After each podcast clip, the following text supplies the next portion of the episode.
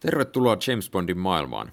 Seurassasi ovat Markku Ylipalo, Joona Salanne ja Ilkka Hemmilä.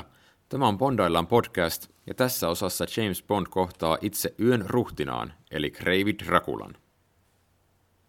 ja Jingle. Tarvittaisiko me tehdä semmoinen joku kauhuteemainen versio siitä Jinglestä?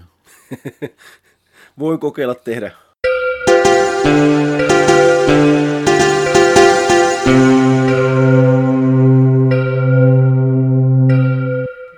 Niin siis, Ilkka, mä en, mä en nyt tajunnut tota sun vitsiä, että yön ruhtinas, että eihän Saruman kukaan yön ruhtinas ollut.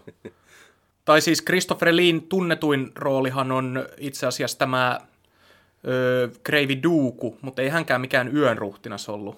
No mä ajattelen, että nyt saadaan joku kuninkaallistitteli sinne joukkoon, niin...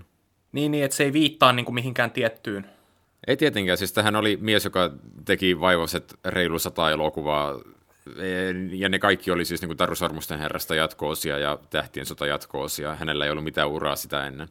Joo, siis Christ- Christopher Leela oli jossakin vaiheessa, hän oli Guinnessin ennätysten kirjassa eniten elokuvia tehnyt ihminen niin maailmassa. Mikä tuntuu vähän oudolta, koska luulisin, että se on joku intialainen tyyppi oikeasti. Ja myös Ian Flemingin serkku. Joo, kyllä. Ö, Ilmeisesti ei suoraan, että oliko niinku jommankumman vanhemman niin Otto-isän, Otto-lapsen tai jotain tällaista toisen avioliiton kautta tai jotain muuta tuommoista. Olivat sukua keskenään käytännössä ja olivat golfkavereita. Ilmeisesti se golfaaminen oli heille se isoin juttu, että sen kautta he tunsi oikeasti toisensa. Ja oliko meillä tosiaan jossain aiemmassa podcastissa mainittu, että tuossa Dr. Noon kohdalla jo Christopher Leetä suunniteltiin ö, johonkin rooliin Bondissa? Että oliko häntä peräti Bondiksi vai oliko se vaan Dr. Noon rooliin? Me taidettiin puhua siitä, että hän olisi ollut Flemingin suosikki, mutta siinä vaiheessa sitten elokuva oli jo roolitettu, että Saltzman ja Broccoli oli ehtinyt roolittaa sen. Muistaakseni se oli pahisrooli. Joo, kyllä siis se, hänen piti näytellä Dr. Nouta ainakin omasta mielestään, ja siis äh, Lee sanoi näin, että siis äh, Ian unohti mainita hänen nimensä ajoissa, että se oli tosiaan annettu se rooli sitten Joseph Wisemanille. Mutta Christopher Lee siis vihdoin ja viimein pääsee pahikseksi Bond-elokuvaa, joka kummaa on 1970-luvun puoliväli ja öljykriisi koettelee maailmaa. Bond onkin aurinkoenergiaan liittyvän hankkeen kimpussa, kun Britannian salaiseen palveluun saapuu kultainen luoti. Luotiin on kaiverrettu numero 007 ja sitä pidetään uhkauksena siitä, että maailman parhaaksi kutsuttu salamurhaaja Francisco Scaramanga on ottanut maailman parhaan salaisen agentin James Bondin kohteekseen. Bondin kaksi tehtävää ennen pitkää yhdistyvät seikkailussa, joka vie hänet takaisin Itä-Aasiaan ja kohtaamiseen tämän Christopher Leen esittämän Skaramangan kanssa. Mukana on myös kaksi ruotsalaista kaunotarta sekä Skaramangan kätyri Herve Villachesin esittämä Nicknack, unohtamatta tietenkään kaikkien katsojien suosikkia, Sheriffi J.W. Pepperia. Boy! Boy! Paras hahmo ikinä. Joo, ja siis hei, tämähän on ensimmäinen elokuvia varten keksitty hahmo, joka esiintyy nyt toista kertaa. Tämä on ensimmäinen kerta, kun ne toi itse keksimänsä hahmon takaisin. Mikä on jännää, koska edellisen elokuvan lopussa, mistä siis tämä Pepper on myös peräisin, niin sen lopussahan nähdään vilaus yhdestä henchmanista, äh, Baroni Samdista, joka oli siinä kohtaa tämmöinen kuoleman äh, Joo. personifikaatio, Joo. ja jota Jeffrey Holder siinä esitti, niin hänet laitettiin siihen elokuvan loppuun tämmöiseen vilahduksenomaiseen osaan, koska silloin harkittiin tai haluttiin pitää auki optio siitä, että tämä hahmo voitaisiin tuoda takaisin. Mutta sitä ei sitten kuitenkaan tehty, vaan sen sijaan ne toi takaisin tämän sheriffi Pepperin. Ja se Joo. kertoo siitä, että se oli aikanaan oikeasti suosittu hahmo, koska sillähän on myyty tätä elokuvaa. Sheriffi Pepper, siis sen hahmon nimi on mainittu alkuteksteissä erikseen. Joo, niin on, niin on. Mikä on sinänsä käsittämätöntä, koska nyt sitä katsoo, niin se on käsittämättömän raivostuttava hahmo. Sheriffi Pepper on myös siitä jännä hahmo, että kun me ollaan kuitenkin puhuttu tästä, että kuinka tällä sarjalla on ollut tapana uudelleen kästätä tämmöisiä sivuhenkilöitä toistuvasti, niin hän on yksi harvoista hahmoista, jota ei ole elokuvien välissä uudelleen kästetty. Siis hahmoista, joka on esiintynyt useammassa kuin yhdessä elokuvassa. Mm. Niinpä. Ja häntä on esittänyt molemmissa sama näyttelijä. Mm, mutta toisaalta siis sehän on juuri, että tämä Clifton Jamesin roolityö teki Sheriffi Pepperistä suositun, että, että ei, ei sitä varmaan voinut näytellä kukaan muu. Joo, meidän pitää varmaan sanoa ihan rehellisesti, että meistä kukaan ei pidä tästä hahmosta. No siis minusta hän on oikeasti ihan hauska tuossa Live and Let Diessa, mutta että tässä siis mun reaktio on täsmälleen sama kuin Roger Moorella, että oh no. Siis mun ongelma, niin kuin mä sanoin viime jaksossa jo, on se, että molemmissa leffoissa hän jotenkin, hän ei istu siihen elokuvaan, että siellä on se jännittävä juoni menossa, hieno tyylikäs taka-ajo, ja sitten aina välillä leikataan siihen, että mitä tämä etelävaltio josta kotoisin oleva sheriffi, joka syö mälliä ja äh, haistattelee kaikilla ja pitää heitä alempinaan, niin miten hän reagoi siihen taka-ajoon. Ja ei mua kiinnosta, teillä oli se jännittävä taka-ajo menossa, älkää nyt pilatko sitä. Myöhäistä meni jo. Olisi ollut oikeastaan aika hauska, että niin Bondilla on takaa jo kesken Taimaassa, se hyppää autoon ja se vierellä istuukin paroni Samedi, että Täytyy myöntää, että siinä olisi aika villiä käsikirjoittamista. Mm, kyllä, no eiköhän Tom Mankiewicz olisi pystynyt senkin siihen ympäämään jotenkin. Mutta hei, meillä on nyt käsittelyssä tosiaan tämä 007 ja kultainen ase, ja tämä on siitä merkityksellinen Bond-tarina, että tämä oli viimeinen Ian Flemingin kirjoittama Bond-romaani. Ja ymmärtääkseni sillä ei ole juuri hittojakaan tekemistä tämän elokuvan kanssa, tai ainakaan tarkempien yksityiskohtien kanssa, mutta haluatko Markku avata niitä enemmän?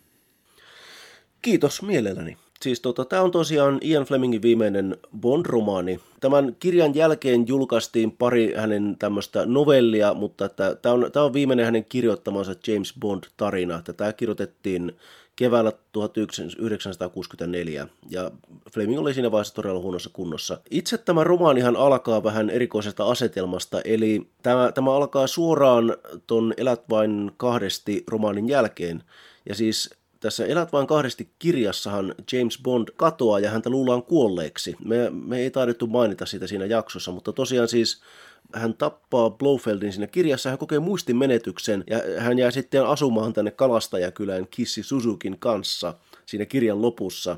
Hän saa muistinsa jossain määrin takaisin ja hän lähtee sitten, hän lähtee Neuvostoliiton kautta sitten kohti Englantia. Kultainen asekirja alkaa sillä, että James Bond on jäänyt KGBn käsiin, hänet on aivopesty ja hänet on lähetetty Englantiin tappamaan M. Kirja alkaa sillä, että Bond menee M puheille, vetää aseen taskustaan ja yrittää ampua M ja onnistumatta siinä. Se ei taida olla itse asiassa ase, vaan se on jotain myrkkyä tai jotain, mutta anyways, M on tämmöinen panssarilasi suojanaan ja sitten hän saa estettyä sen. Joten Bond lähetetään kallon kutistajalle sen jälkeen, kun hänet on parannettu, niin hänet lähetetään sitten etsimään Francisco Scaramangaa. Tämä kirja sijoittuu siis pääasiassa Jamaikalle, eli Fleming palaa tässä viimeisessä kirjassaan niin, tämmöisiin niin sanotusti kotimaisemiin. Hänet lähetetään siis Jamaikalle etsimään tällaista 00-agenttia tappanutta salamurhaajaa Francisco Scaramangaa, ja Scaramangalla on meneillään tällä Jamaikalla ei suinkaan mitään aurinkoenergiajuttua, vaan siis hän on rakentamassa hotelleja mafian laskuun. Ja Bond sitten keksi itselleen tämmöisen peitenimen kuin Mark Hazard, ja sitten hän, joo kyllä, ja hän sitten niin soluttautuu tähän Skaramangan operaation. Ja tota, tässä kirjassa Skaramanga, hänellä on siis tämmöinen niin espanjalaiset sukujuuret, mutta hän on periaatteessa amerikkalainen gangsteri. Ja tällä hahmolla ei ole oikeastaan mitään tekemistä tämän Christopher Leen esittämän hienostuneen, hienostuneen herrasmiehen kanssa, että hän on vähän niin kuin Joe Pesci mafiaveljissä. Hyvin tämmöinen äkkipikainen, hyvin amerikkalainen tyyppi, joka heiluttelee asetta koko ajan tämä kirja jäi vähän niin kuin raakileeksi, että tämä on vaan hyvin suoraviivainen, että Bond matkustaa Jamaikalle, tutustuu Skaramangaan ja sitten he niin kuin lopussa heillä on tämmöinen pieni tulitaistelu viidakossa. Fleming kuoli ennen kuin hän ehti kirjoittaa tästä second draftia, että yleensä, yleensä kun hän kirjoitti second draftin, niin hän sitten siihen laittoi tällaisia hänen Flemingin rakastamia eksottisia pieniä jippoja ja tämmöisiä niin kuin, tämmöistä niin tietoutta, mutta että niin, kuten sanottua, kirjalla ja elokuvalla on hyvin vähän tekemistä toistensa kanssa, että sen verran tässä on, että kirjassa on tämä Holly Goodnightin hahmo, äh, anteeksi, Mary Goodnightin hahmo, ja Mary Goodnight on tämmöinen äh, hahmo, joka esiintyy useammassa kirjassa, että hän on niin Bondin sihteerinä parissa aiemmassa kirjassa, ja että tässähän sitten on niin tullut tänne Jamaikalle niin tekemään töitä ja sitten heillä tulee tämmöinen suhde. Mutta joo, pähkinänkuorissa tarina on tämä. Mutta onko Skaramangalla samanlainen kultainen ase tässä kirjassa kuin elokuvassa? On, kyllä. Ja vielä tärkeämpi kysymys, onko hänellä kolme nänniä? Ö, on, kyllä. Skaramangalla on kolme nänniä, hänellä on kultainen ase ja kultainen ase ampuu siinä kirjassa hopealuoteja. Ja on todella harmi, että Christopher Lean ase ei ammu hopealuoteja. Voihan Gravy Dracula. Tuossa kirjassa on, on tämmöinen vähän, sanotaanko, siinä on itse asiassa yksi Flemingin hauskimmista kohtauksista, koska siinä on tämmöinen kohta, missä M lukee tätä Skaramangan kansiota, ja siinä selitetään just, että Skaramangalla on kolme nänniä, ja hänellä on sitä ja tätä ja tuota, ja sitten siinä mainitaan, että Skaramanga ei osaa viheltää, ja siinä, niin kuin, siinä failissa lukee, että tämä johtuu siitä, että hänellä saattaa olla latentteja homoseksuaalisia taipumuksia. Ja sitten niin kuin, M lukee sitä kohtaa. Ja sitten, Vittu. Joo, joo, joo, kuuntele. Ja sitten M yrittää itse alkaa viheltämään, niin sitten se seuraava kohta, mikä se failissa lukee, että niin sulussa, että usein tässä kohtaa lukija yrittää itse alkaa viheltämään ymmärrettävistä syistä. Ja siis täytyy sanoa, että niin mä putosin siinä kohtaa itse ihan täysillä. Yrititkö viheltää? Yritin. Yritittekö te? Mä en osaa. Okei. Okay. Mä jätän ihan tietoisesti väliin. No nyt en mäkään pysty. Perhana. No niin, kappaskeppana. Mennään nopeasti elokuvaan. Siis kuten sanoit, niin kirjahan sijoittuu Jamaikalle, mutta tosiaan tuossa edellisessä elokuvassa Elä ja anna toisten kuolla Bond oli käynyt viimeksi Karibialla ja tosiaan viimeksi, että hän oli käynyt siellä hyvin monessa elokuvassa jo siinä kohtaa. Niin tämä taisi olla syy sille, että miksi tuottajat halusivat siirtää tämän jonnekin toiselle puolelle maailmaa. Joo, kyllä oli. Ja tässähän mennään siis lopulta Kaakkois-Aasiaan. Sanoin aikaisemmin Itä-Aasiaan, mutta sitä on vähän hankala erotella, koska niin, siis Bondhan on käynyt kerran aikaisemmin Itä-Aasiassa, hän on käynyt Japanissa elokuvassa Elät vain kahdesti, ja se oli tosi selkeästi japaniteemainen elokuva. Sitten kun tässä kultaisessa aseessa on näitä elementtejä tuolta Kaakkois-Aasiasta tai Itä-Aasiasta, niin se tuntuu paljon leväperäisemmältä, että nyt ollaan isketty elementtejä yhteen vähän sieltä täältä. Et Bond on jossain, äh, onko se nyt Haimaassa olevassa huvilan pihalla, kun hän kohtaa jotain sumopainioita, ja siinä kohtaa mulla alkoi vaan mennä sekaisin, että mitä hemmettiä täällä tapahtuu. Joo, totta, kyllä. Joo, että mistä nämä japanilaiset sumopainijat on eksynyt tänne Taimaaseen? Joo, ja elokuvassa käydään välissä Hongkongissa ja Makaussa, koska nyt kun ollaan siellä päin liikkeellä. Mutta joo, elokuva ilmeisesti sijoittuu Saimaaseen sen takia, että Indokiinassa ei pystynyt kuvaamaan, koska oli meneillään joku semmoinen pikku konflikti kuin Vietnamin sota. Elokuvan sitä myös harkittiin muita paikkoja ennen kuin päädyttiin Kaakkois-Aasiaan. Ilmeisesti tuottajat kävi ainakin äh, etsimässä kuvauspaikkoja Iranista. He oli nähnyt jonkun elokuvan, mitä nyt tähän hätään muista, mikä oli tehnyt vaikutuksen, joten he lensivät paikan päälle Iraniin. Ja sitten kun he, he ei ole niin onnistuneet siellä löytämään sitä, mitä olivat halunneet, olivat jossain Iranin laitamilla rämässä lentokoneessa ilmassa, äh, ihmettelivät, että pääseeköhän tämä kone ehjänä perille, päästäänkö me täältä elävänä pois, niin sillä hetkellä ohilensi hävittäjä. Ja ihmeteltiin, että mitä hittoa nyt tapahtuu, ja vastaus oli se, että Jom Kippurin sota oli alkanut. Kyllä. Ja Guy Hamilton siis kertoo tätä tuossa elokuvan kommenttiraidalla, ja sitten todettiin, että ehkä me ei tehdä tätä nyt Lähi-idässä. Joo, sitten toi Tom Mankiewicz kertoi siinä sen, että siis kun he olivat siellä lentokoneessa, ja hän oli, niin kuin, hän oli vielä kysynyt Brokkolilta, että, niin kuin, että no, me yritettiin etsiä sitä hienoa kuvauspaikkaa, että e-, eikö me voida vaan soittaa sille sen toisen elokuvan ohjaajalle. Ja Brokkoli vastasi, että ei me voida, koska hän kuoli. Ai, miten se kuoli? Lentoonnettomuudessa Iranissa. Kyllä.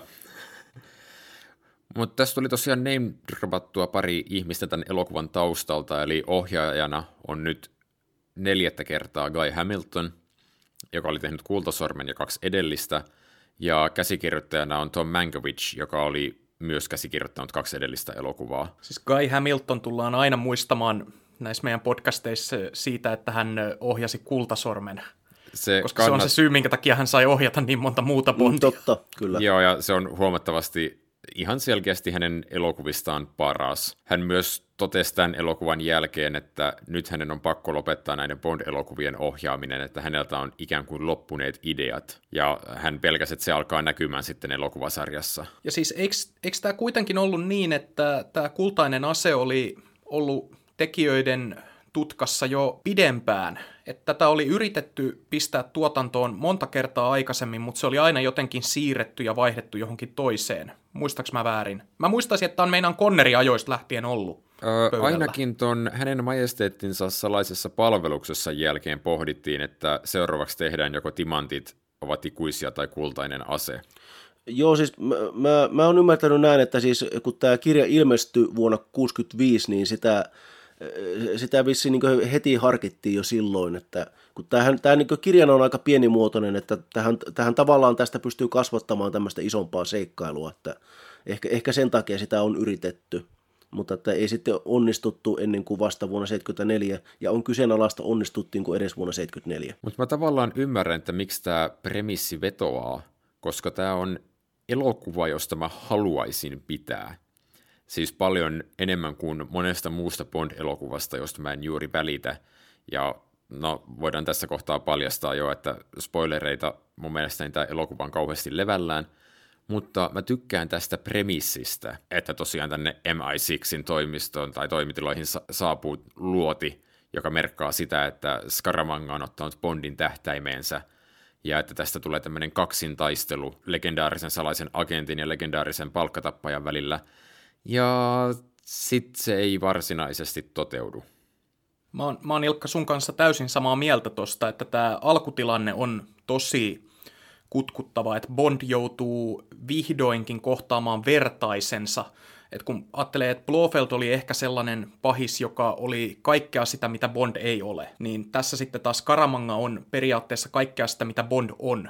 Ja he joutuu kohtaamaan toisensa mutta kun tässä elokuvassa niin kuin, tavallaan se alkutilanne on kutkuttava, kun tämä esitellään tämä konflikti, mutta sitten se ongelma on kaikki se, mikä on siinä välissä, ennen kuin ne Bond ja Scaramanga pääsee vihdoin kohtaamaan. Joo, ja siinä välissä suurin piirtein elokuvan puolimatkassa selviää, että Scaramanga ei ole lähettänyt edes sitä luotia MI6, vaan sen on lähettänyt hänen tämmöinen...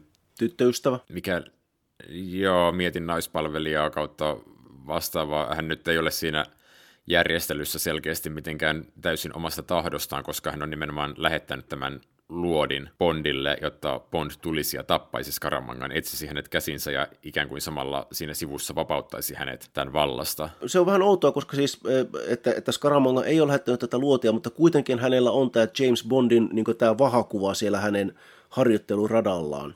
Kyllä, me nähdään se heti elokuvan alussa, mikä jotenkin selkeästi luo sen illuusion, että kyllä, nyt tässä nämä kaksi hahmoa ovat heti alusta alkaen vastakkain. Ja sitten ne vaan vähän niin kuin lopussa ikään kuin puoli vahingossa päätyy ottamaan tämän kaksintaistelun. Se on, se on vähän jännä, kun siinä elokuvan alussa on tosiaan näytetään se James Bondin vahanukke, mutta sitten tämä Roger Mooren ilme siinä, siinä nukkena on niin huvittavan näköinen, että sitten kun siihen otetaan lähikuva, niin se vaan näyttää niin kuin James Bond on sen näköinen, että oh shit. Se nukke näyttää elävämmältä kuin Roger Moore. Kyllä, näin tekee. Mutta mä pidän myös sen elokuvan alusta, missä tosiaan näytetään tämä Skaramangan harjoittelurata, että vaikka se on vähän hölmö, että hänellä on tämmöinen huvipuisto, teemainen harjoittelurata omalla yksityissaarellaan, joka ilmeisesti sijaitsee Kiinan aluevesillä, että jälleen kerran kommunistinen Kiina on takapiruna tietyllä tavalla tässä elokuvassa. Että he antaa hänen olla siellä saarella vähän samalla tavalla kuin Kiina oli takapiruna Elät vain kahdesti leffassa, niin tämä yksityissaari ja se harjoittelurata on kumminkin kiehtova konsepti, kun alussa me nähdään, että Skaramangan harjoittelu tarkoittaa sitä, että hän kutsuu sinne ihmisiä yrittämään tappamaan hänet. Ja tämä on se, että miten hän koittaa pitää itsensä terässä, ei vain elävien kohteiden avulla, vaan siten, että hän on myös itse elävä kohde. Joo, no siis mä sanoisin, että nämä, nämä naurutalokohtaukset on kaikesta huolimatta ehkä tämän elokuvan parasta antia, että ne on ainakin tosi muistettavia ja, ja tosi hauskoja, että ne jää mulle myös penskana tosi hyvin mieleen. Tai siis mä, mä tarkentaisin vielä, että hän, Skaramangahan ei itse hanki sinne saarelle näitä palkkatappajia, vaan hän on, hänellä on vedonlyönti tämän hänen ö, lyhytkasvusen palvelijansa Kniknakin kanssa – siitä, että Kniknakin pitäisi etsiä joku palkkatappaja, joka kykenee tappamaan Skaramangan, ja jos, jos Kniknak onnistuu, niin hän saa koko Skaramangan omaisuuden. Et se on, se on, se on niinku vähän semmoinen, semmoinen hyvin sarjakuvamainen konsepti tässä. Et se, se ei tunnu kauhean realistiselta, mutta kyllä se kertoo jotain tästä hahmosta ihmisenä. Mm. Että hän oikeasti haluaa niin kuin, haastetta ja muuta. Että hän ei ole niin kuin, palkkatappaja rahan takia varsinaisesti, koska rahaa hänellä näyttää olevan yllin kyllin, vaan hän, on, hän niin kuin, just hakee sitä jännitystä. Joo, hänen palkkionsa kultaisen luodin ampumisesta on miljoona per luoti. Mm, kuten tunnuslaulussakin kerrotaan. Joo, elokuvan tunnuslauluhan on myös tosiaan tästä pahiksesta, ja me ollaan puhuttu nyt käytännössä pelkästään tästä pahiksesta, mikä ei ole mun mielestäni mitenkään yllättävää, koska Francisco Scaramanga ja erityisesti häntä esittävä Christopher Lee on se syy, miksi tämä elokuva kannattaa katsoa. Joo, siis tämä elokuva on hirveän unohdettava muuten, mutta siis ainakin tässä on todella muistettavat pahikset, että siis Scaramanga ja Nick Nack on yhdet niin Bond-historian parhaimmista pahiksista.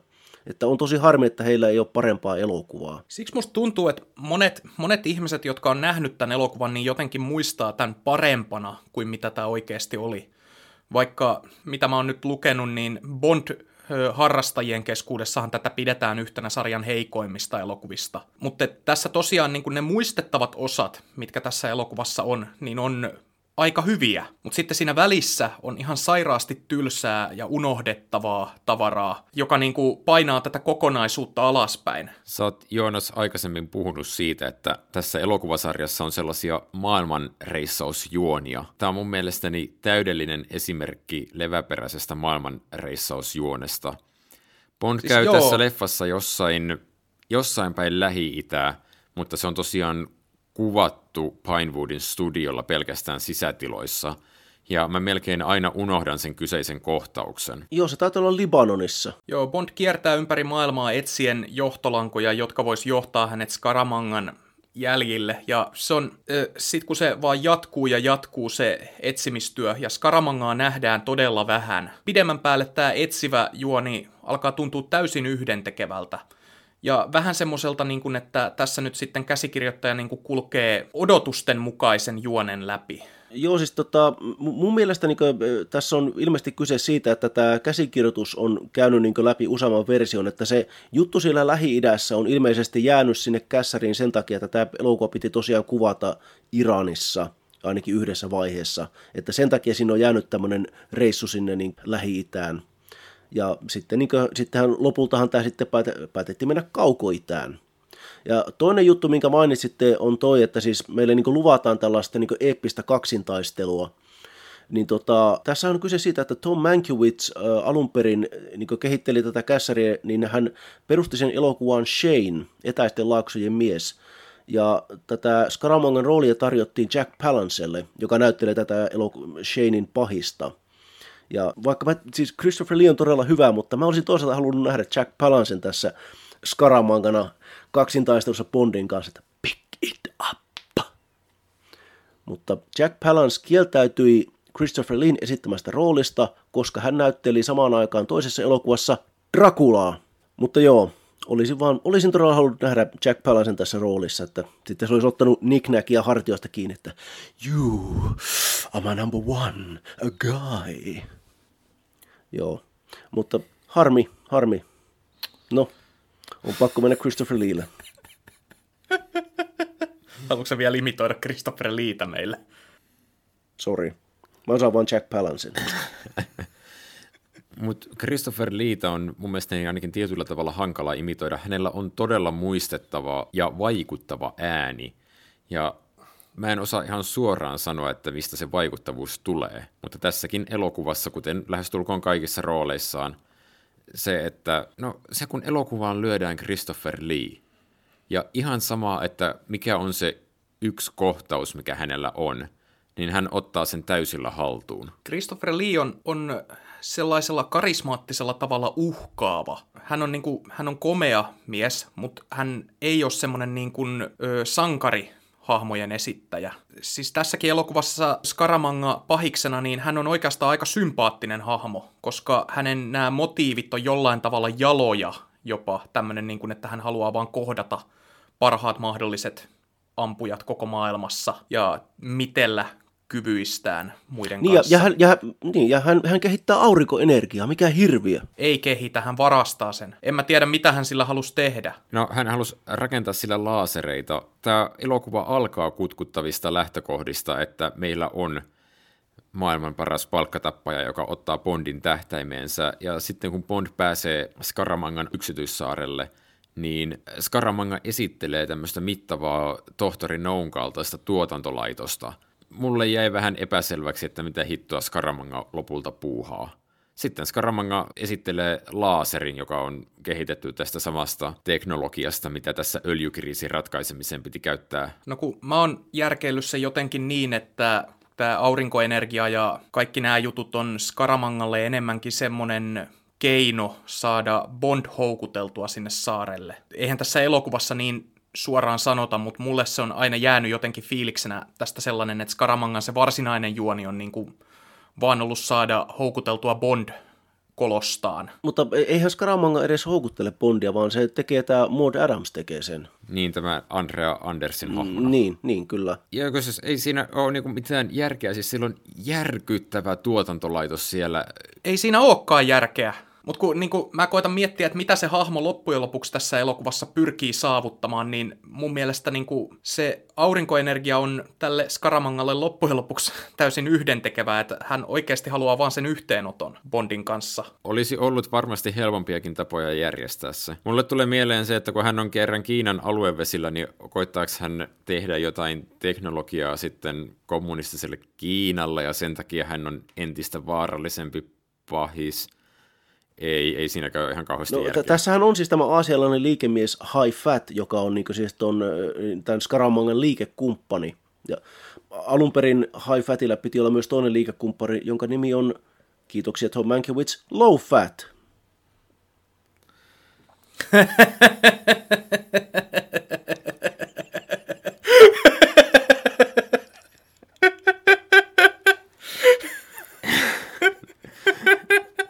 Mä puhuin tuosta laiskasta Itä-Aasia-eksotiikasta aikaisemmin. Jestas sentään. Sanois muuta. En arvannut. Joo, toi- En tiennyt tätä. Joo. Toi, toi on sama sarja Austin Powersien kanssa taas, kun siinä on, onko se siinä toisessa Austin Powers-elokuvassa on ne kaksi aasialaista tyttöä, joista toisen nimi on Fuck Me ja toisen nimi on Fuck You. Eikö se ollut Fook Me and Fook You?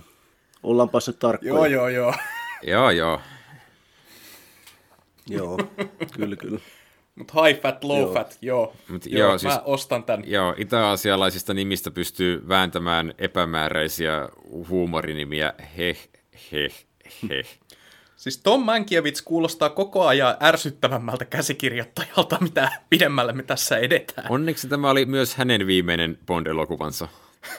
Siis nämä sen, nämä sen ideat on jotenkin, niin kuin, hän, on, hän on siis niin kuin ihan täysillä heittäytynyt tähän camp-estetiikkaan näissä niin kuin, kirjoittaessaan näitä Bond-elokuvia.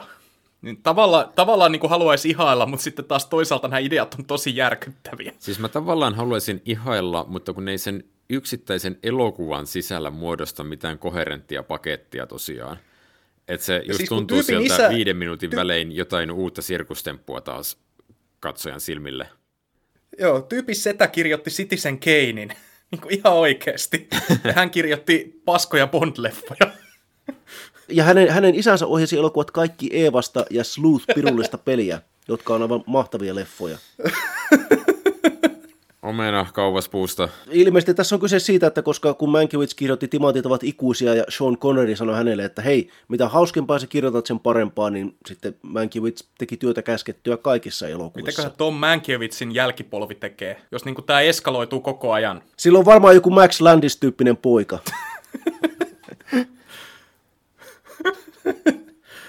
Se on kirjoittanut joku Amerikan Ultran.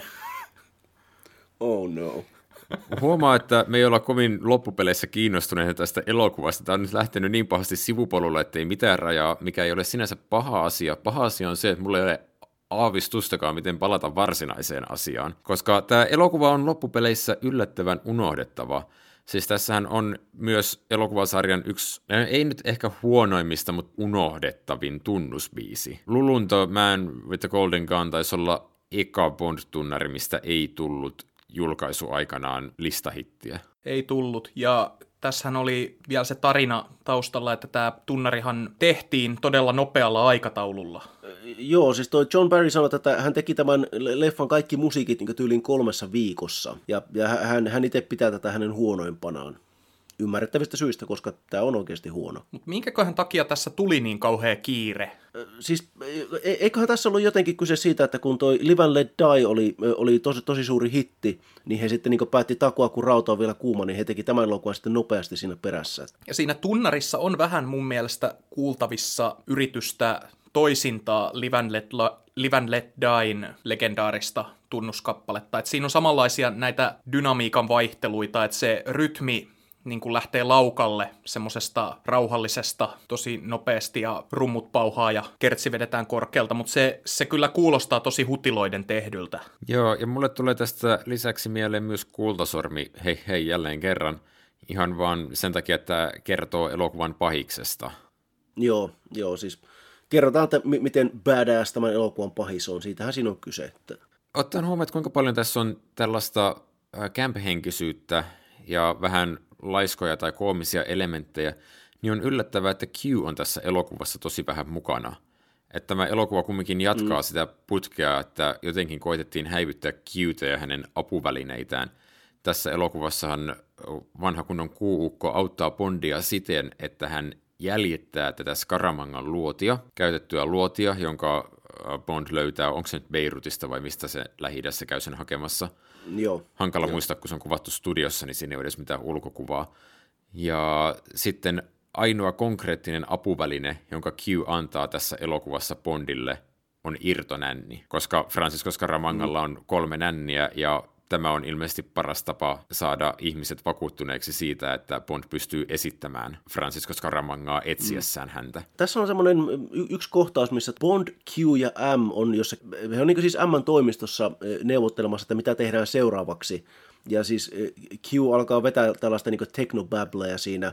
Ja Minusta, minusta on, on, aika huvittavaa, että siis tosiaan tämä M sitten niin yhtäkkiä sanoo, että oh shut up Q vähän, vähän niin kuin, niin kuin sitcom-tyyliin. En tiedä, kertooko se sitten jotakin tästä elokuvasta, että musta se on yksi elokuva hauskimmista kohtauksista. Niin, onko se tässä äh, kätketyssä toimistossa, joka löytyy Queen Elizabethin hyllystä? Joo, kyllä se uponnut laiva Hongkongin satamassa. Joo, joka on Kallellaan siellä. Joo, tämmöinen Vinksi Vonksin to- toimisto Kallellaan siellä. Se, se on ihan, ihan hauska lavaste. Itse asiassa nyt kun tätä elokuvaa tuli haukuttua laiskasta maailman kiertämisestä ja siitä, että käydään Lähi-idässä ilman, että on oikeasti edes käyty siellä, niin tämä Queen Elizabethin hylky on oikeasti hieno elementti ja muistettava elementti, koska se on mm. asia, minkä mä tästä tosiaan muistan lapsuudesta. Mäkin muistan sen elementin, mutta siinäkin on ongelma, koska mä en millään pystynyt osoittamaan, missä Bond-elokuvassa se kohtaus on ollut, ennen kuin te mainitsitte asiasta. Joo, mulla oli sama ongelma, että kun mä lähdin tälle uudelle maratonille, niin se oli yksi monista kohtauksista, josta mä en ollut varma, että missä leffassa se oli ollut. Mut siis kyseessähän... Roger Moorein leffat on varsinkin sellaisia, että me ollaan puhuttu tästä ei nauhalle aiemmin, mutta voidaan yhtä hyvin mainita se nyt, että näitä on, näissä on semmoisia kohtauksia, joita on toisinaan vähän hankala osoittaa tiettyihin elokuviin. Ne voisivat olla mistä tahansa. Niin, että Roger Moorilla nämä elokuvat on vähän sellaista sarjatuotantomaista. Ja siis voidaan myös sanoa, että Roger Moorin elokuvat oli hyvin semmoisia niin kuin selkeitä tuotteita, että sä aina kun sä menit katsomaan niitä, niin sä tiesit mitä sä saat suunnilleen. Ja sen takia nämä elokuvat niin on niin kuin vähän hankala välillä myöskään niin kuin osoittaa, että miksi joku hyvä Roger Moorin Bond-elokuva on oikeasti hyvä ja miksi joku huono Roger Moorin elokuva on huono, koska periaatteessa niissä kaikissa on näitä niin kuin hyviä elementtejä ja huonoja elementtejä. On, ja ne kaikki, siis se samankaltaisuus tulee siitä, että tiettyjä elementtejä kierrätetään todella paljon, siis jossain kohtaa alkaa semmoinen putki, että onko neljä vai viisi elokuvaa, joissa kaikissa on joku äh, stuntti tai toimintakohtaus, joka liittyy lentävään lentokoneeseen. Ja sitten on sellaisia epämääräisiä ilmastuntteja, monta leffaa putkeen, jotka monet on tosi näyttäviä, ei siinä mitään. Ja samalla tavalla, että Moorella on ainakin kolme eri laskettelutoimintakohtausta muistaakseni. Joo, siis Moorehan asui veropa- veropakolaisena Sveitsissä, mikä varmaan selittää osaltaan sitä, että hän tykkäsi laskettelusta. Nyt kun me päästiin Roger Mooreen, niin mä haluaisin puhua teidän kanssa siitä, että niin kuin me puhuttiin tuossa edellisessä jaksossa jo siitä, että millainen Roger Moorin Bond on. Niin mä haluaisin puhua teidän kanssa siitä, millainen Roger Moorin Bond on kultaisessa aseessa, koska mun mielestä hän ei näyttele tässä elokuvassa sitä samaa hahmoa, mitä hän näyttelee näissä myöhemmissä omissa elokuvissaan. Eli musta siis tuntuu, että sekä käsikirjoittajat että Moore ei ollut vielä tässäkään kohtaa täysin varmoja siitä, millainen Bondin kuuluisi olla. Ei, ja siis ajateltiin edelleen sillä Connerin Bondin ehdoilla. Mä oon samaa mieltä, siis me ollaan puhuttu siitä, että Timantit ovat ikuisia, joka on Connerin viimeinen Bond-elokuva tässä Ionin sarjassa ainakin, tuntuu Roger Mooren elokuvalta. Ja sitten nämä Roger Mooren kaksi elokuvaa, eka elokuvaa tuntuu Sean Connerin Bond-elokuvilta. Että tässä on ja varsinkin kohtaus, kultainen ase. Joo, tässä on kohtaus, joka on tosi kuuluisa tästä, kun Mooren Bond kovistelee Andrea Andre, Andersin hahmoa. Ja hän on todella tyly ja kovakourainen, ja se on siis kohtaus, jonka voisi kuvitella, että Sean Connerin Bond vetää, ja josta Roger Moore ei yhtään tykännyt. Että siis hänet piti maanitella ja niin taivutella tekemään se. Että hän ei vaan olisi niin halunnut pahoinpidellä naista sillä tavalla. Ja se jotenkin näkyy siitä roolisuorituksesta, että, tai ylipäänsä sitä hahmon fiiliksestä kokonaisuudessaan, että Moore ei ole nyt ihan täysin sinut tämän kanssa – ei sillä tavalla, mitä hän tulisi olemaan seuraavasta elokuvasta alkaen. Mulla on teoria. Siis kuten sanoitte, että siis nämä Roger Mooren elokuvat, sekä hyvät että huonot, ne vaikuttaa tosi paljon samoilta. Niin tota, mun mielestä Roger Mooren elokuvat on hyviä silloin, kun Roger Moore itse on, niin kun hän on sinut tämän roolin kanssa. Että ne elokuvat, joissa Moore itse tykkää näytellä Bondia, niin ne on semmoisia viihdyttäviä ja hyviä niin kuin vaikka rakastettuni tai jopa kuraketti. Että sitten kun Moore on tämmöisessä kultaisessa aseessa, missä hänen pitää olla väkivaltainen ja tyly, niin hän ei sovellu rooliin ja tämä leffa ei toimi. Ja sitten taas myöhemmin, kun hän on vaikka, vaikka tuossa kuoleman katseessa, missä hän on ihan liian vanha ja hän on itse väsynyt ja hän ei halua näytellä, niin sitten sekin elokuva tuntuu semmoista tosi kämäseltä ja epämiellyttävältä. Että mä, mä sanoisin, että, että ehkä kyse on siitä, että, että silloin kun Roger Moore on niin hyvässä vedossa, niin hän on ilo katsoa. Tässä elokuvassa hän ei ole. Toinen esimerkki tästä elokuvasta, mitä on jotenkin todella hankala katsoa, vaikka se on paperilla jotenkin hyvä kohtaus, on se, kun Scaramanga ja Bond viimein kohtaa Scaramangan saarella. Ja siellä on just tämmöinen tohtori No-tyyppinen päivällinen, jossa pahiskoittaa puhua hyviksen puolelleen. Ja Scaramanga on todella joviaali herrasmies ja energinen ja iloinen, ja Bond vastailee siihen koko ajan todella tylysti. Siitä tulee mieleen se just, että miten Sean Connery käyttäytyi samassa tilanteessa tohtori Noussa samankaltaisessa kohtauksessa. Siitä ei tule pätkääkään mieleen se, että miten Roger Moorella olisi luontaista olla tässä. Hmm. Se on, se on tosi, tosi mielenkiintoista miettiä, että kun me ollaan kuitenkin ö, selvästi nuorempia kuin näiden elokuvien se ensisijainen kohderyhmä silloin 70-luvulla oli. Me, me ei olla eletty silloin, kun nämä elokuvat on ollut uusia, niin me ei olla eletty semmoista aikaa, jolloin me ollaan niin kuin jouduttu katsomaan kultaista asetta sellattiin, että me ei olla tiedetty näistä Mooren myöhemmistä bondeista. Niin se niin kuin, meidän mielikuva Roger Mooresta Bondina on muodostunut näiden myöhempien hyvien Moore-elokuvien pohjalta. Että hän on semmoinen, hän on semmoinen letkeä tyyppi, hän kulkee puku päällä aavikolla ja sitten hän heittelee näitä one-linereitaan ja vähän, vähän vitsailee pilke silmäkulmassa, nostaa kulmakarvojaan ja muuta. Ja kun... Reissaa avaruuteen ja saa sen näyttämään jotenkin vaan silleen niin kuin, mm, just another Tuesday. Niin, mutta kun me katsotaan näitä Mooren ensimmäisiä bondeja, niin niissä niin kuin huomaa sen, että nämä ei oikeasti nämä tekijätkään vielä tiennyt, että millainen tämän kuuluisi olla. Vaikka kun kuuntelee Roger Mooren haastatteluja, mitä hän on tietenkin antanut niin Bonduransa jälkeen, niin niissähän niin välittyy just se, että hänen mielestään tämä koko agenttikonsepti oli niin hölmö ja aikansa elänyt, että hän niin selvästi halusikin tehdä Bondista tämmöisen koomisemman hahmon. Hän oli oikeassa. että jos Bondeja olisi jatkettu tällä kultaisen aseen linjalla, tämmöisellä niin kuin, tuntuu hassulta sanoa vakavalla linjalla, mutta sitähän se Bondin näytteleminen tässä elokuvassa on, niin jos sitä olisi jatkettu sillä linjalla, niin tämä 70-luvun yleisö ei olisi ottanut näitä Mooren Bondeja vastaan samalla tavalla kuin ne lopulta otti. Että tietyllä tavalla se, että Moore päätti tehdä omasta agentistaan semmoisen version, joka on täysin eskapistinen ja semmoinen hölmö ja vähän, vähän hassu ja tämmöinen niin kuin, asiat niin kuin hyvin kevyesti ottava sankari, niin se ehkä niin kuin auttoi Bond-elokuvia selviämään tämän vaikean 70-luvun yli. Se tarjosi ihmisille semmoista pakopaikkaa todellisuudesta, jossa tosiaan ed- elettiin tämmöisessä öljykriisissä. Niin, siis tähän on eka Bond-leffa, joka, jossa on viittaus silloin ajankohtaiseen akuuttiin poliittiseen tai maailmantilanteeseen liittyvään kriisiin. Mutta mitä... Jos kylmää sotaa ei lasketa. No niin, jos kylmää sotaa sille laajempana ilmiönä ei lasketa, mä tarkoitan nyt sellaista spesifiä ilmiötä, mitkä niin kuin, sit myöhemmissä leffoissa todella monessa nousee jotenkin tosi spesifisti esille, että mihin ne liittyy. Mutta mitä tulee tuohon Mooren rooliin, niin tässä ihan samalla tavalla kuin Elä ja anna toisten kuolla kanssa näkyy se, että tuottajat oli hyvin tietoisia siitä, että Moorella oli vähän tämmöinen pehmo-imago. Ja sitä koitettiin sitten koventaa, että edellisessä elokuvassa mm. hänelle annettiin just tämä julmetun kokoinen likaisen Härin Magnum. Tässä elokuvassa on sitten sitä niin kuin naisten kovistelua ja Skaramangan kovistelua siinä lopussa ja sitten yhdelle Skaramangalle luoteja tekevän asessepän kovistelua. Ja jos niissä kohtauksissa olisi Sean Connery, niin mä tykkäisin tästä elokuvasta paljon enemmän. Ja nyt tässä tämä ei vaan jotenkin ei vaan pääse täyteen potentiaalinsa. Minusta se, se, se na- naisen kovistelukohtaus on, se on vähän, sanottaisiko tahattomalla tavalla huvittava, koska siinähän on tosiaan tämä, että siis tämä, hän niin lyö sitä naista ja sitten hän ottaa, ottaa niin vääntää kädestä ja se jotenkin, että kerro missä on, en. Okei, okei, se on sillä saarella.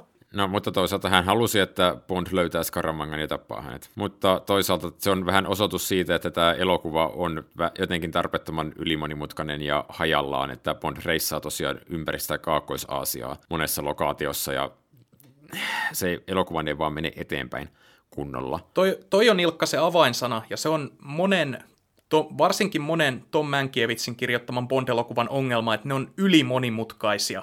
Että juoni kulkee monen eri paikan läpi. Lokaatioita on ihan vitusti ja sun on tosi vaikea muistaa, mitä siinä elokuvassa varsinaisesti tapahtui. Mutta siis t- to, tähän elokuva lopettaa Tom Mankiewiczin roolin, tai siis työskentelyn tässä elokuvasarjassa, mutta sitten tämä toinen pitkäaikainen käsikirjoittaja Richard Maybaum jatkaa tässä elokuvasarjassa sitten Timothy Daltonin leffoihin asti, ja se ongelma jatkuu hänen mukanaan että siinä kohtaa, tai huomaa, että tässä kohtaa ää, tämä elokuvasarja ottaa tiettyjä elementtejä, joista se ei myöhemmin osaa päästää irti. Että siitä tarpeettomasta maailmanreissaamisesta tulee itseisarvo. Mä oon puhunut aikaisemmin siitä, että vaikka mä pidän hänen majesteettinsa salaisesta palveluksesta todella paljon, niin se aloittaa neljän Bond-elokuvan sarjan – jolloin se sarja on selkeästi hukassa ja ei oikein tiedä, mitä se tekee. Ja tämä on niistä se viimeinen. Ja tässä just jotenkin niin kuin tiivistyy paljon elementtejä siitä, että mitä, mikä Bondin hahmon pitäisi olla, millainen Bondin näyttelijän pitäisi olla, millaisia Bond-elokuvien itsensä pitäisi olla. Et vaikka tässä on todella paljon lupaavia ja hyviä elementtejä, niin se elokuva kokonaisuutena ei missään vaiheessa lähde lentoon. Joo, siis toi Tom Mankiewicz sanoi, että hän oli niinku, että kun hän kirjoitti tämän elokuvan kässärin ja sitten tämä niinku, kässärihän sitten muuttui, että kun ei kuvattukaan Iranissa, vaan piti siitä kaukoitään ja tolle, niin siis Tom Mankiewicz sanoi, että, että hänelle kävi niin kuin Kai Hamilton, että häneltä loppui idea, että hän oli ihan niin kuin, hän oli henkisesti rikki ja puhki, että sitten tämä Richard Maybaum tuotiin sitten niin kirjoittamaan lopullinen käsikirjoitusversio. Ja se on ehkä se juttu tässä elokuvassa, että, että tässä on Tom Mankiewiczin ja niin tämmöinen humoristinen tyyli ja sitten tämä Richard Maybaumin vakavampi naisten kovistelutyyli, niin ne jotenkin niin kuin, ne tappelee keskenään ja ne ei oikein ikinä pääse semmoisen kunnollisen tasapainoon. Kököistä tappeluista puheen ollen, muistatteko sen Beirutiin tai lähi sijoittuvan taistelukohtauksen jossain Pinewoodin studiolla kuvatussa huoneessa. Huomasitteko sen, että kuvausryhmä näkyy siinä peilissä? Mä, mä yritin katsoa, mutta mä, mä, mun täytyy sanoa, että mä en, mä en heitä nähnyt siinä. Että... Mun mielestä se on tosi häiritsevää, kun joku äh, hahmoista töytäsee peiliä tappelukohtauksen aikana, niin se peili lähtee heilumaan ja tosi villisti ja si- siitä näkyy tosiaan sen elokuvan kuvausryhmä ja sen näkemistä helpottaa se, että sieltä näkyy myös tosi paljon sitä taustaa joka on tietenkin täysin eri värinen kuin se itse lavaste. Se on vähän häiritsevää. Ja sitten on todettu, että tällä mennään. Tai sitten kukaan ei huomannut sitä, voi olla niinkin. Tässä ei ollut Peter Hunt leikkaamassa, hän ei huomannut tuota. Mä haluaisin nyt tuoda tähän meidän äijäkeskusteluun vähän naisteemoja mukaan ja puhua tämän elokuvan Bond-tytöstä, jota pidetään aika laajalti yhtenä sarjan historian huonoimmista. Musta tuntuu, että me tullaan sanomaan toi fraasi aika monta kertaa, että Bond-elokuvan naishahmoa pidetään laajalti yhtenä sarjan huonoimmista. Ja siis mä, mä korostan sitä, että vika ei tässäkään tapauksessa on näyttelijässä, vaan ihan, ihan vain just siinä, miten se hahmo on kirjoitettu. Joo, tässä on tämä äh, Brit Eklundin Mary Goodnight, joka on kirjoitettu varsinaiseksi pimboksi. Mm. Brit Eklund, joka tunnetaan myös Peter Sellersin vaimona. Ennen kuin, jatkatte, ennen kuin jatkatte, hänen nimensä on Brit Ekland, ei Lund. Pahoittelut länsinaapurin. M- mutta joo, siis toi e, Brit Ekland oli, hän oli tosiaan siis, hänet tunnettiin niin tavallaan ehkä enemmän lööpeistä kuin sitten näyttelijän työstä, mutta hänellähän on uralla hyvin merkittäviä elokuvia. Muun muassa vuotta ennen tätä elokuvaa tehty uh, The Wicker Man, eli uhrijuhla, jossa hän esiintyy Christopher Leen kanssa. Mutta joo, tosiaan Brit Ekland on tässä Mary Goodnightina.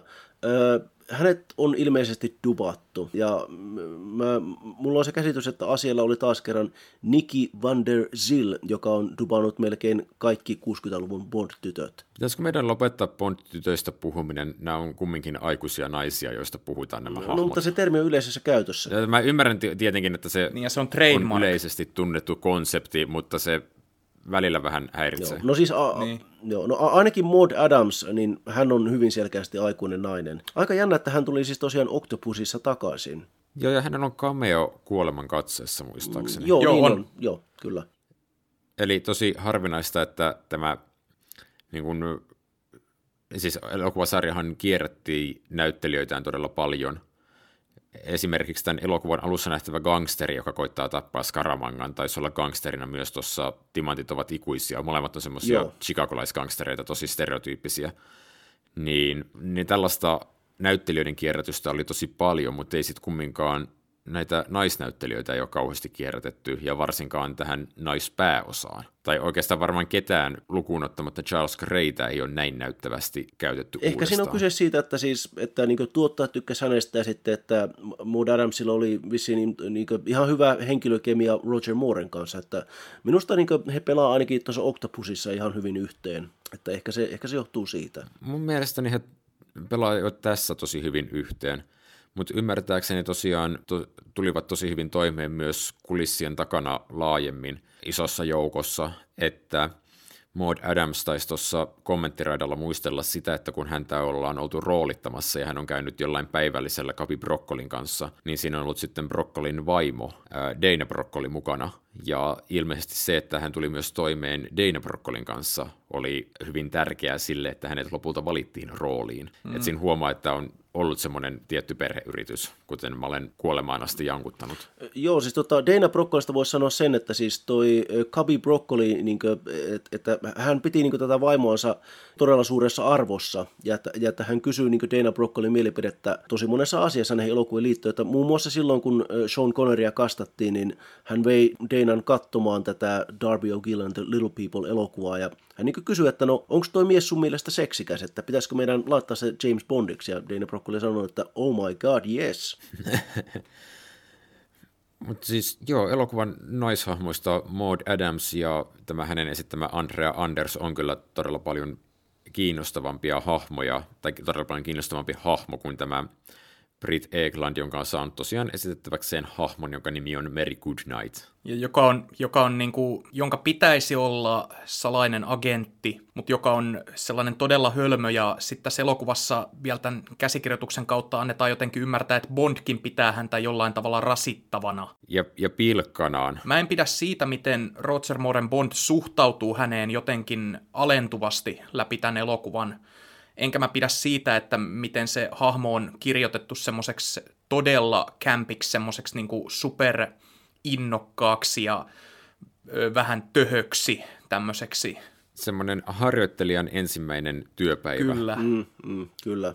Mutta siis tässähän on ihan kammottava kohtaus tuosta, miten Bond suhtautuu tähän hahmoon, on se, että hän on ensin menossa sänkyyn tämän kanssa, kunnes sitten sinne yhtäkkiä ilmestyy tämä Skaramangan niin sanottu tyttöystävä, ja sitten Bond meneekin tämän Maud Adamsin kanssa sänkyyn, samalla kun hän jemmaa tämän Mary Goodnightin komeroon.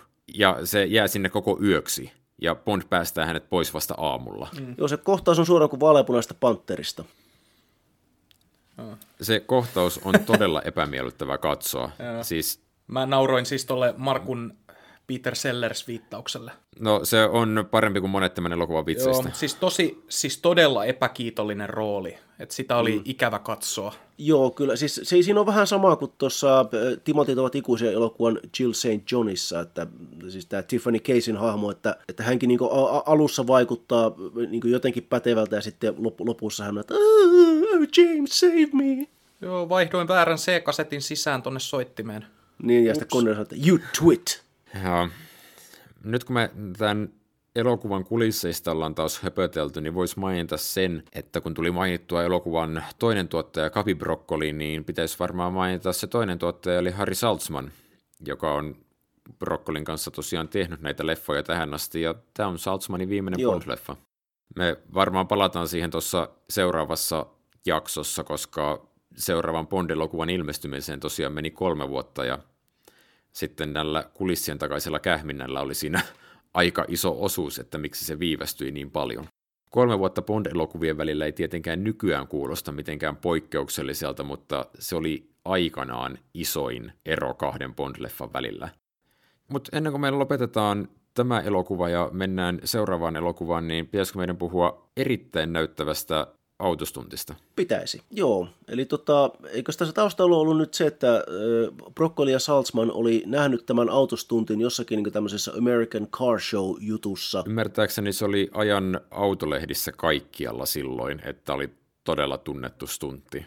Joo, Että lähdetään yhdeltä vinolta rampilta, auto lentää ilmassa ympäri ja laskeutuu toiselle kaltevalle pinnalle olevalle rampille. joo, kyllä. Tekee tämmöisen barrel roll pyöräytyksen. Ja se tehdään tässä elokuvassa joen yli. Mm, kyllä, kyllä. Joo, siis se oli vissiin Guy Hamiltonin idea, että lisätään siihen stunttiin niin vaarallisuutta, että, että se tosiaan tehdään niin joen yli. Joo, siis, ja onhan siis se on tosi hieno stuntti, että siinähän käytettiin, se, sehän niin laskettiin tietokoneella ja kaikkea, että, että, että se on varmasti turvallista tehdä. Sen ajan tietokoneella siihen meni monta viikkoa. Hei, sen ajan tietokoneet oli kumminkin laittaneet Neil Armstrongin kuuhun. Ei, ei, vaan ne käytti vanhempia tietokoneita, koska nehän käyttää aina kuulennoilla aikansa elänyttä teknologiaa ihan vaan siitä syystä, koska niissä on paljon vähemmän virheitä. Mennään tällä, mutta mennään siihen stunttiin. Halusitte sanoa, Markku? Miksi me aina puhutaan kuulennoista, no. kun me puhutaan näistä Bond-leffoista? Niin kuin, No, tässä on kuukko. meillä tulee aina näitä salaliittoteorioita niin kuin uivaan näihin keskusteluihin mukaan. Ottakaa, kun päästään kuurakettiin. Sitten niitä Joo, mutta riittääkin. Markku, sulla oli salaliittoteoria tähän stunttiin liittyen. No joo, tämä oli varmasti... Ei mulla oikeasti ole, mutta nyt kun sanoin, niin nyt, nyt mulla on. He yrittivät, yrittivät tappaa Roger Mooren tällä stuntilla. Meidän on vaihdettava Bond-näyttelijä taas. Tämä on liian kallis. Joo, ei siis tota, mä en nyt suoraan muista tämän, tämän, tämän stuntkuskin nimeä, mutta että hän, hän, hän, niin hän selitti sitä, että hän, hän oli niin saanut puhelun joko Broccolilta tai Salzmanilta, että hei, että voit sä tulla tekemään tämän stuntin. Ja hän oli, just sillä hetkellä hän oli juttelemassa tämmöisen stunt-kollegan kanssa, joka oli ollut tekemässä James Bondin stuntteja. Ja sitten hän sai tämän puhelun niin kesken sitä keskustelua ja hän joutui niin tälle tämän kaverin kanssa vähän niin kuin, että ku, ku, jaa, kuka, se, kuka siellä puhelimessa oli? Ei kukaan, ei kukaan.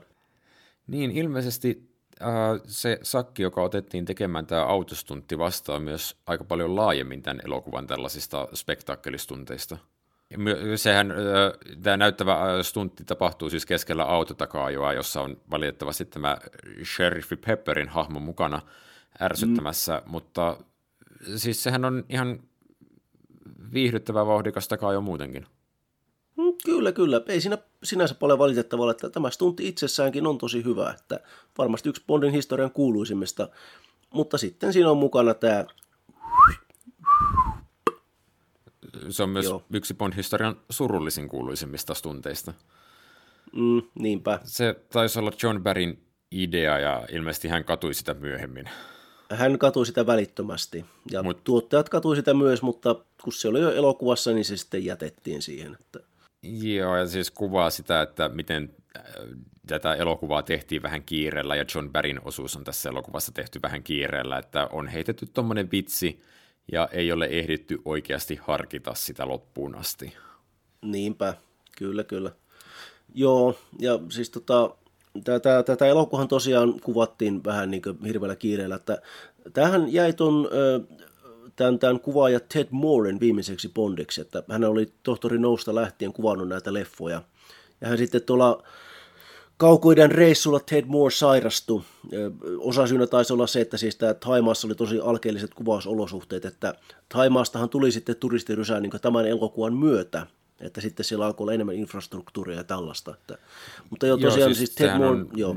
liittyy myös, joo siis Ted Moorehan kuvasi seitsemän Bond-leffaa ja tämä oli niistä viimeinen, mutta mitä Taimaaseen liittyy, niin tämä elokuvahan huipentuu sinne Skaramangan yksityissaarille, paikkaan, mm. joka oli aikanaan täysin tuntematon – ja josta tuli tosiaan myöhemmin täys turistirysä. Christopher Lee muistelee tuossa kommenttiraidalla, että kun hän kävi vaimonsa kanssa siellä myöhemmin, en muista oliko se 80- vai 90-luvulla, niin paikka oli täynnä myyntikojuja. Hän koitti siis sillä niin hahmottaa, että missä hän ja Roger Moore oli siellä ollut, kun he tekevät tämän kuuluisan kaksintaistelunsa elokuvan lopussa, ja kun hän muisteli sitä siinä sitten ääneen vaimonsa kanssa – niin paikalla olleet turistit äkkäs, että kuka toi tyyppi on. Ja sitten ilmeisesti heille tuli huomattava kiire paikalta pois. Joo, kyllä. Et se niin kuin, oli muuttunut yhtäkkiä tämän elokuvan myötä todella paljon. Ja se on, se on kiinnostava esimerkki siitä, että kun James Bond reissaa maailmaa, niin kuinka paljon se pystyy myös tietyllä tavalla muuttamaan maailmaa, jos ei muuta niin turistimielessä. Sen saaren nimihän on nykyään James Bond Island ihan kartoissakin. Tuosta ö, surullisen kuuluisasta stuntista, hei, ö, mä en nyt ihan päässyt kärryille, että mikä siinä on surullisen kuuluisa. Et... No siis se, että se pilattiin sillä, sillä, sillä slide whistle ääniefektillä. Tota, niin mä olin, no joo, no mä mainitsin tuon Ted Moren ja tässä, niin kuin, sanotaan äkkiseltään, että hänen tilalleen tuli tämmöinen veteraanikuvaaja Oswald Morris, joka oli, oli siis niin tehnyt John Houstonille ja kaikille. Molemmat oli Oscar-voittajia. Tässä elokuvassa on kaksi Oscar-voittajaa kuvaajaa. Niinpä. Joo, siis, mutta minusta tämä oli niin hyvin tyypillistä niin tämmöistä Bond, Bondin tuottajien hommaa, että, tuota, että kun me tarvitaan äkkiä joku paikkaamaan niin jotain toista tyyppiä, niin palkataan sitten tämmöinen niin alan huippuosaaja. Mutta sitten Oswald Morris sanoi, että kun hän, hänet tuotiin kuvauspaikan, hän sanottiin, okei, että älä käytä mitään sun omia jippoja, kuvattaa niin kuin Ted Moore. Ja Morris sanoi, että okei, okay, selvä, kiitti vaan hitosti.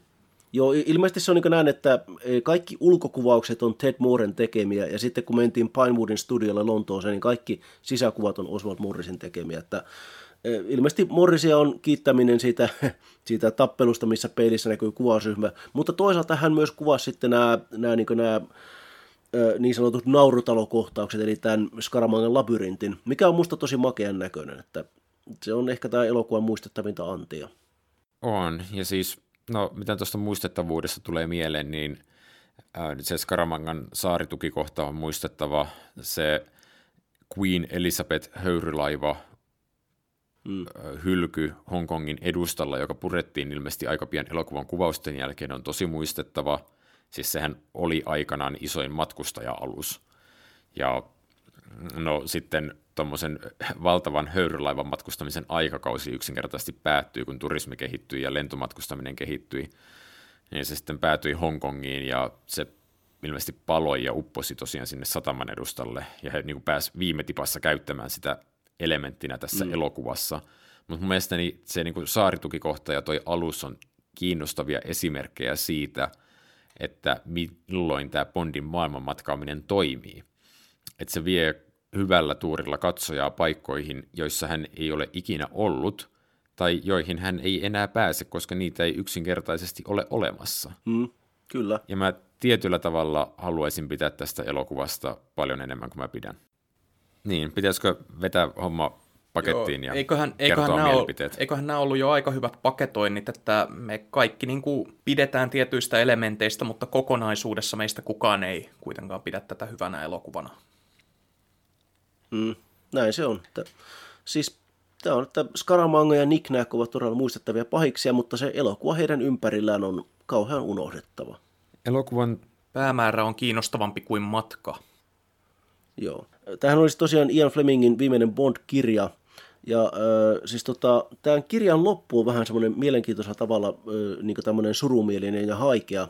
Eli äh, siis tota, silloin kun toi Fleming alkoi kirjoittamaan James Bondeja, niin Jamaika oli vielä niin kuin, tota, osa, niin kuin, siis se oli Britannian siirtomaa, mutta se itsenäistyi vuonna 1962. Kirjan lopussa on vain tämmöinen juhlallinen kohtaus, missä niin kuin, vastikään itsenäistyneen Jamaikan tämmöinen niin kuin, kuvernööri käy ki- juhlallisesti kiittämässä James Bondia siitä, että he ovat auttaneet tätä Jamaikan itsenäistä valtiota.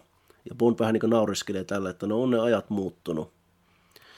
Ja sitten toinen asia, mikä siinä on, niin tota, tämä James Bond ja tämä Mary Goodnight, niin he, tota, he niin siinä juttelee siinä sairaala, sairaalasängyn vieressä vähän, että, että sitten, kun, sitten kun Bond tervehtyy, niin he sitten menevät Mary Goodnightin kämpille ja tekevät you know what.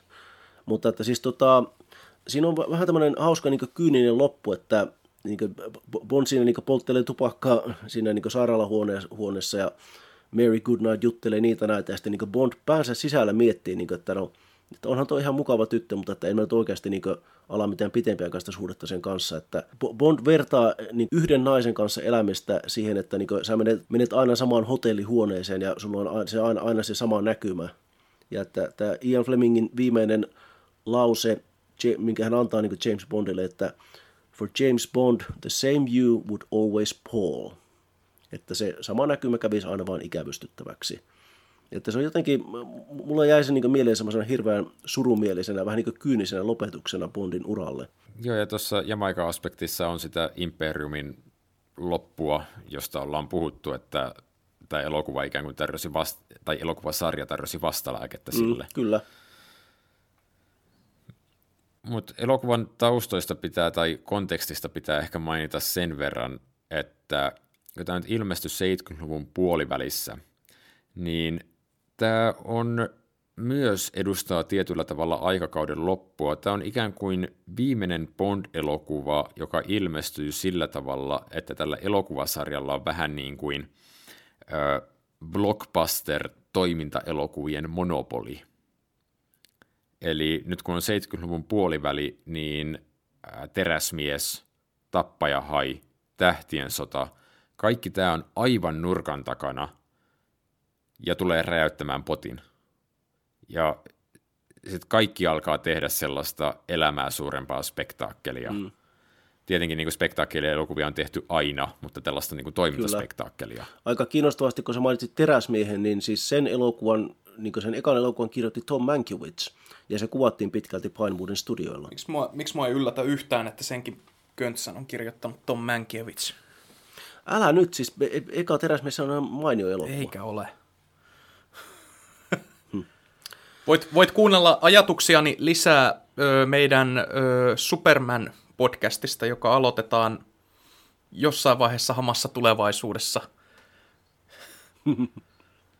Joo, heti kun me ollaan saatu James Bond podcast, Jason Bourne podcast ja Austin Powers Joo, joo, podcast siis sehän on valmiiksi. just hyvä idea tämmöisen 25 tämmöisen 25-osasen podcastin aikana ruveta jo suunnittelemaan, että mitäs me tämän jälkeen tehdään. Me ollaan nyt mitä osassa kahdeksan. Tai jotain sinne päin. Mutta joo, mä ajattelin sen takia nostaa tämän elokuvan kontekstia muihin elokuviin suhteen esille sen takia, että tähän mennessä Bond-elokuvat, kun ne oli lyöneet läpi, niin ne oli nauttineet tietynlaisesta etuoikeutetusta asemasta – Siis ollaanhan me puhuttu siitä, että Bond-elokuvat sai paljon jäljittelijöitä, mutta tähän asti siitä huolimatta Bond-sarja oli ollut jotenkin tosi uniikki brändi. Että vaikka yksittäinen leffa olisi ollut heikko, niin sitä leffa on pystytty myymään sillä, että se on brändin osa ja vastaavaa kilpailua ei ihan ollut olemassa. nykyään siis 2000-luvulla me eletään tällaisessa tilanteessa, jossa elokuvasarjat ja intellectual propertyt hallitsee tällaista isoa elokuvatuotantoa aivan täysin. Joten tämä tuntuu vähän jotenkin, no, toiselta aikakaudelta. Imperiumin lopulta. Vuosi tämän elokuvan jälkeen tulee ensi iltaan elokuva nimeltä Tappaja Hai, joka sitten aloittaa tämän blockbusterin aikakauden. Mutta meillä ei liene tästä elokuvasta enempää sanottavaa. Ei, ei. Siinä tapauksessa James Bond palaa seikkailussa 007 rakastettuni. No, Markku, sä oot sairas mies. Sua naurattaa naisten pahoinpitely.